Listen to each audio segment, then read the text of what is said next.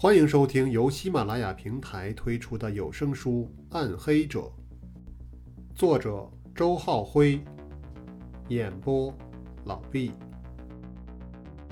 第二十二集，尹健，那你和柳松一块儿去吧。韩浩调整了自己的命令，注意安全啊！打开对讲机，随时保持联络。明白。尹健非常干脆地回应道：“虽然他看起来一副文质彬彬的样子，也经常被韩浩训斥，但在执行任务的时候，却同样是刑警队里的一把好手。”尹健和柳松互相掩护着，一路顺着电线的走势往矿洞的深处探去。不多会儿，便通过了转弯口。消失在韩浩的视线之外。此刻，守在洞口的只剩熊原和韩浩二人。熊原也改变了原先的警戒姿势，目光不时扫动，监控着更大的范围。而韩浩则掏出自己带来的手铐，将彭广福的手腕在脚手架上又加铐了一圈儿。防柳松在找到开关、打开电子手铐之后，重新恢复自由的彭广福会伺机制造事端，从而节外生枝，引起不必要的混乱。尹健和柳松过了矿洞的拐弯口，却看见那电线依然绵延难觅尽头。两人小心翼翼地向前摸索而行。又走了二三十米，来到了洞内一处相对空旷的地方。这里像是一个小厅，有着十来平方米的空间。亭壁上又出现了三个独立的洞口，各自通往不同的方向。两人都知道，在矿洞中，对洞穴的挖掘都是根据矿脉的走向而定的，因此。出现这样的分叉地形也很正常，只是这三个洞口却给他们追踪电子手铐的开关带来了困扰。在小厅内，那根原本筷子粗细的电线被剥开了外皮，露出里面三缕较细的电线来。这三缕电线又分别沿着脚手架的走势进入了三个洞穴。而且这次细线不再是贴着脚手架，而是钻进了空心的钢管中，让人更是难以摸清它的去向。这什么意思呀？怎么变成三条线了？尹健对这方面的知识了解甚少，只好向柳松询问。哦，可能有两根尾线吧。柳松猜测道。然后他通过对讲机将这个情况向韩浩和熊原做了汇报。熊原也初步认同柳松的猜测，这意味着在那三缕电线中，只有一根最终会通往真正的电子开关，而其余两根则是用来干扰警方视线的障碍物。和韩浩简单商议一番之后，熊原命令引流不得分开行动。二人结伴依次去寻找三条线的源头，如果找到开关，则一一试验。反正这电线连接的是手铐，而非炸弹，即使按下了尾线的开关，也不至于造成无法收拾的后果。尹健和柳松领命而行，他们首先进入了最左边的洞穴，因为电线隐藏在脚手架的钢管内。他们只能顺着那根钢管向前搜索，在钢管的尽头，那电线倒是钻了出来，可随即又钻进了相邻的另一根钢管中。如此反复多次，两人也在洞穴内越走越深。四五十米之后，才终于有了令人欣喜的发现，在某根钢管的尾部，电线没有再次钻出。取而代之的是嵌在钢管口的一根圆形的电子装置，在这个装置的中心部位有一个按钮，虽然没入钢管之中，但只要伸出手指便可探及。尹健保持着警戒的姿态，柳松则蹲下身，仔细地观察了一番，然后他通过对讲机汇报道：“我们已经找到了一根电线尽头的开关，这里有一个信号发射器，按下开关应该能发出一定频率的信号。如果这个信号的频率与手铐里的设置吻合，手铐就可以打开了。”很好。守在洞口的熊原和韩浩用目光交流了一下，然后下达命令：“你现在按下那个开关试试看。”明白。对讲机里传来柳松的声音。片刻后，熊原和韩浩看到电子手铐上的一个绿灯闪了一下。哦，我已经按下了开关按钮。柳松在对讲机那边汇报说。可是绿灯闪过之后，手铐并没有任何的变化，环扣仍然牢牢地锁在彭广福的手腕上。熊原也凑到了手铐附近，他仔细看了绿灯闪动的地方，发现那个区域内有三个并列的信号灯，这似乎印证了他和柳松此前的猜测。三条电线中的两条是尾线，另一条连接着有效开关，并且对应手铐上的一盏灯。也许只有当正确的那盏灯亮起时，手铐才能打开。熊原和韩浩继续下达命令：立刻找到，并且按下第二个开关。尹健和柳松丝毫没有停留。他们立刻返回到分岔口，并追寻第二条电线，向着中间的洞穴里探去。在找出四五十米之后，另一个信号发射器同样出现在了某根钢管的管口。柳松汇报之后，再次按下了开关，在洞口处，电子手铐上另一盏绿灯闪了一下，可是手铐还是没有打开。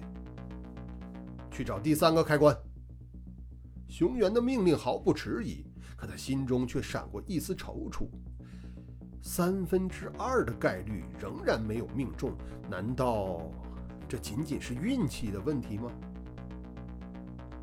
几分钟之后，最后一个信号发射器也被找到了。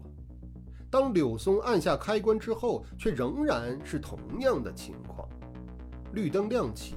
但手铐的环扣纹丝不动。熊原和韩浩面面相觑，脸上均露出不解的表情。难道这三根儿都是伪线 e m i d i s 布下这样的玄虚，用意又何在呢？正在此时，对讲机又传来了柳松的声音。也许是我们判断错了，这三根线中并没有尾线，没有尾线。难道三条都是真线？那手铐早就应该打开了。熊原不解地摇摇头：“你这是什么意思？”哦，每次按下开关，闪动的都是绿灯，这说明每个开关都是有用的。柳松在对讲机那头分析道。但是，一共有三盏灯，也许得这三盏绿灯同时亮起，手铐才会打开。是的，听柳松这么一说，熊原心中豁然开朗。在电子信号的设置中，绿灯表示成功，红灯才表示失败。这是在全世界都通行的规则。可以想象。如果这三盏绿灯同时亮起，那这副手铐还有什么理由打不开呢？熊原立刻兴奋地下达了命令：“那你们快把这三个开关同时按下试试。”对讲机里却传来令人沮丧的回答：“哎，我们做不到啊！三个开关在三个不同的地点，至少有三个人才能把它们同时按下。”的确，柳松所说的正是他和尹健面临的尴尬局面。三个开关分别在三个矿洞的分支中，而所有的开关又是计时加力才能触发的弹性按钮。信号发射器又是被镶嵌在钢管中的，根本无法移动。要想同时触发三个开关，除了有三个人分别前往不同的洞穴中，还能有其他的方法吗？通过柳松的描述，韩浩和熊原很快也明白了对面的实际情况，他们的脸色因此而变得沉重起来。警方只能派四个人参与。韩浩苦笑了一下，哼现在我们能明白他为什么要设置这样的游戏规则了。是的。Immunities 的凶险用心，此刻已昭然若揭。要想解开捆绑着彭广福的手铐，警方必须派出三个人，吩咐三个不同的开关所在地，加上彭广福也需要人守护。这意味着警方的四人小分队将彻底解体，每个人都将陷入单独行动的不利境地。让他们两个回来吧。熊原看着韩浩，建议道：“他的目的太明显了，我们不能按照他的设想行动，否则只会越来越被动。我们四个人都守在这里，然后请求增援。这的确是最稳妥的方法。毕竟彭广福已经在小分队的控制中，他们已经没有必须的理由再去遵循 Immunities 制定的规则。”固守待援虽然有些窝囊，但终究是把主动权掌握在了自己手里。可是，事情却并不像熊原想的那样简单。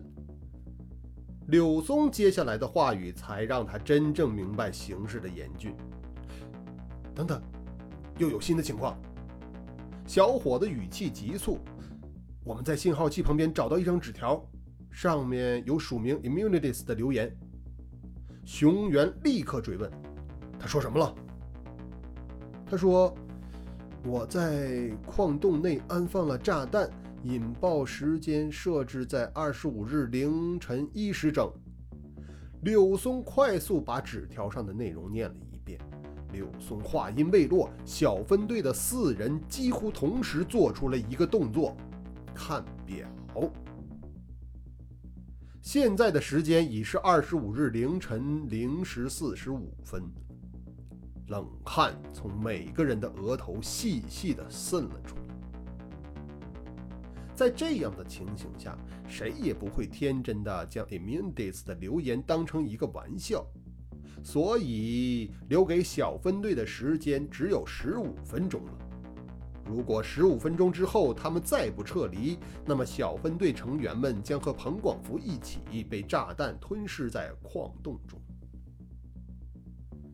固守待援的方案已没有任何可行性，现在该怎么办呢？现场拆弹吗？虽然熊原等人都有着拆弹反爆的能力，但矿洞的地形实在过于复杂。谁知道 Immunities 会将炸弹藏于何处啊？脚下的粉煤层、洞壁的纤细、废弃的杂物，甚至脚手架的空心钢管，都有可能成为炸弹的载体。在这么短的时间内，想要寻找到那枚炸弹，根本就是不可能完成的任务。那枚炸弹连找都找不到，怎么去拆呀？所以，现场拆弹的念头仅在众人脑子里闪了一下，尚未经任何人提出，便齐齐的被否定了。他们只有一条路可走，那就是必须在一点之前离开矿洞，而在此之前，他们还要尽力去完成既定的作战目标，将彭广福安全的带走。现场出现了短暂的寂静，尹健和柳松在等待着下一个命令。韩浩和熊原则蹙眉对视着，脑子飞速地旋转，以寻找应急的对策。大约五六秒钟之后，熊原首先下定了决心：“再试最后一次吧，时间还来得及。我们同时按下那三个开关，如果还是打不开……”他瞟了一眼彭广福，那就只能牺牲他的手了。彭广福显然听懂了对方话语中的潜台词：如果这一次还打不开手铐，那么警方人员就不得不砍断自己的手腕，以将他带离。彭广福惊恐地看着熊原腰间那柄锋利的野战匕首，嘴里发出极不情愿的呵呵声，同时按下那三个开关。韩浩的思维则纠缠在这几个字上，他深深的知道，这意味着小分队的四个成员将各自分开，而这正是 Immunities 精心设计的局面。难道他真的要按照对方计划好的步骤去执行吗？可是，已经到了这样的境地，自己还能有什么更好的选择呢？时间在静默中流逝，每一秒钟都如此宝贵。他已经没有机会再等待，没有机会再思考，他必须做出决定。在众人的期待中，身为小分队队长的韩浩终于拿定了主意。他冲熊原点点头，表示赞成对方的建议，然后他紧跟着说道：“你。”你去增援他们吧，这里由我来守着。不，我必须守着目标，这是我的任务。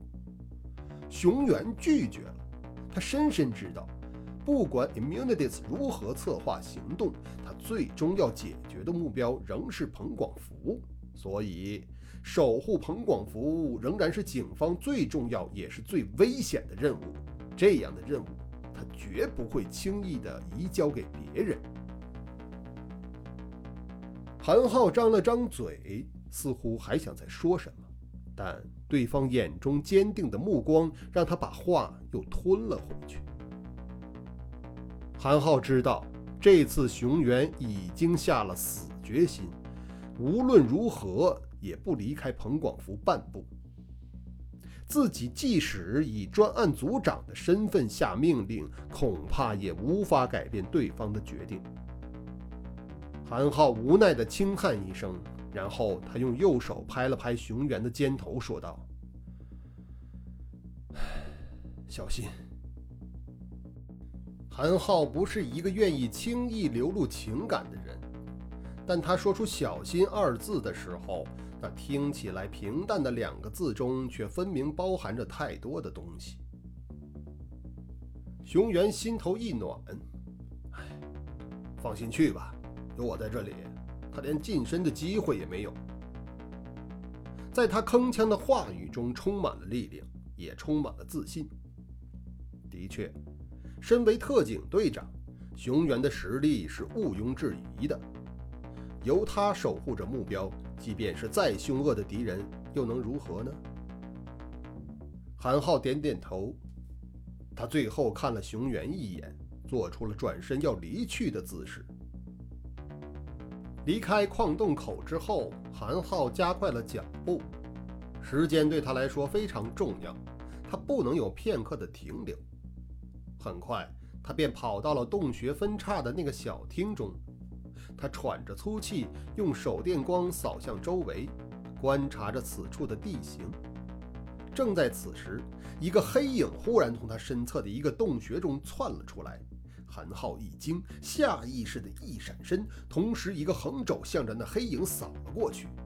黑影双手一架，挡住了韩浩的攻势，同时低声唤了一句：“韩队，是我。”韩浩分辨出那是尹健的声音，这才松了口气，责问道：“你怎么回事？黑乎乎的就往外闯？”我手电坏了。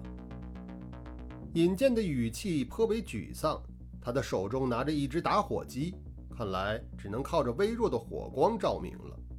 这可坏的真是时候。不过此刻时间紧迫，两人都没时间在这个问题上纠缠。柳松呢？韩浩又问了一句。尹健往身后指了指，他守在这个洞里，还有两个洞，我们得每人进一个。我进中间这个，你去旁边的。韩浩简短有力地命令道：“到位之后，通过对讲机联系，注意安全啊！”明白。分工完毕之后，两人便不再多语，各自进入洞内，向着电线尽头的开关寻去。没过多久，韩浩已经顺利发现了目标，并立刻通过对讲机发出了到位的信号。尹健虽然已是第二次进洞，但动作却比韩浩慢了不少，想必是因为照明困难而引起的延误吧。不过，引荐到位的信号终于还是传来了。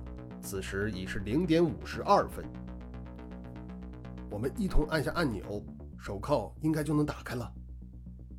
柳松此刻成了三人中的指挥，你们听我的信号。当我数到三的时候，一起按下，然后保持五秒钟的时间。一、二、三。随着柳松信号的发出，三个岔洞内的三人同时按下了各自掌控的触发开关。同时，韩浩已迫不及待地问道：“熊队长，情况怎么样？”奇怪的是，对讲机中却听不到熊原的回答。熊队，熊队！韩浩又呼唤了两声，对面仍无声息。一种不祥的征兆已通过对讲机蔓延了过来。时间够了，撤吧！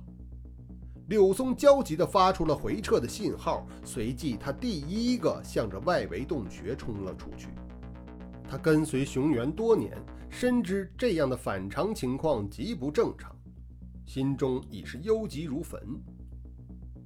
韩浩应声而动，在跑出岔洞之后，他紧随着柳松身后向矿洞口奔去。他们几乎是前脚紧跟后脚地穿过了矿洞的拐弯口，然后两人同时闻到了一股血腥的气息。手电光迅速地摇动着，映照出矿洞口附近的惨状。那副捆绑着彭广福的电子手铐已经打开，但彭广福却并未因此获得自由的生命。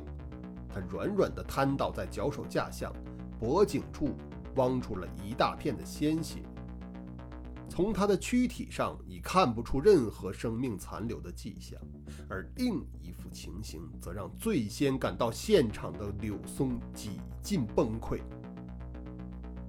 在离彭广福尸体两三米远的地方，熊原也仰面躺倒在地。这个壮硕的特警队长正用手竭力捂住自己的喉管，但随着他急促的呼吸，一股一股的鲜血仍从他的手指缝中不断涌出，难以抑制。很显然，他的喉部也遭受了重创，情势岌岌可危。队长。柳松悲呼一声，他抢上前，双膝跪地，将熊原抱在自己怀里。后者尚保留着一丝迷离的神智，他勉力睁开眼睛，看到自己的亲信属下赶来，略微露出了宽慰的神色。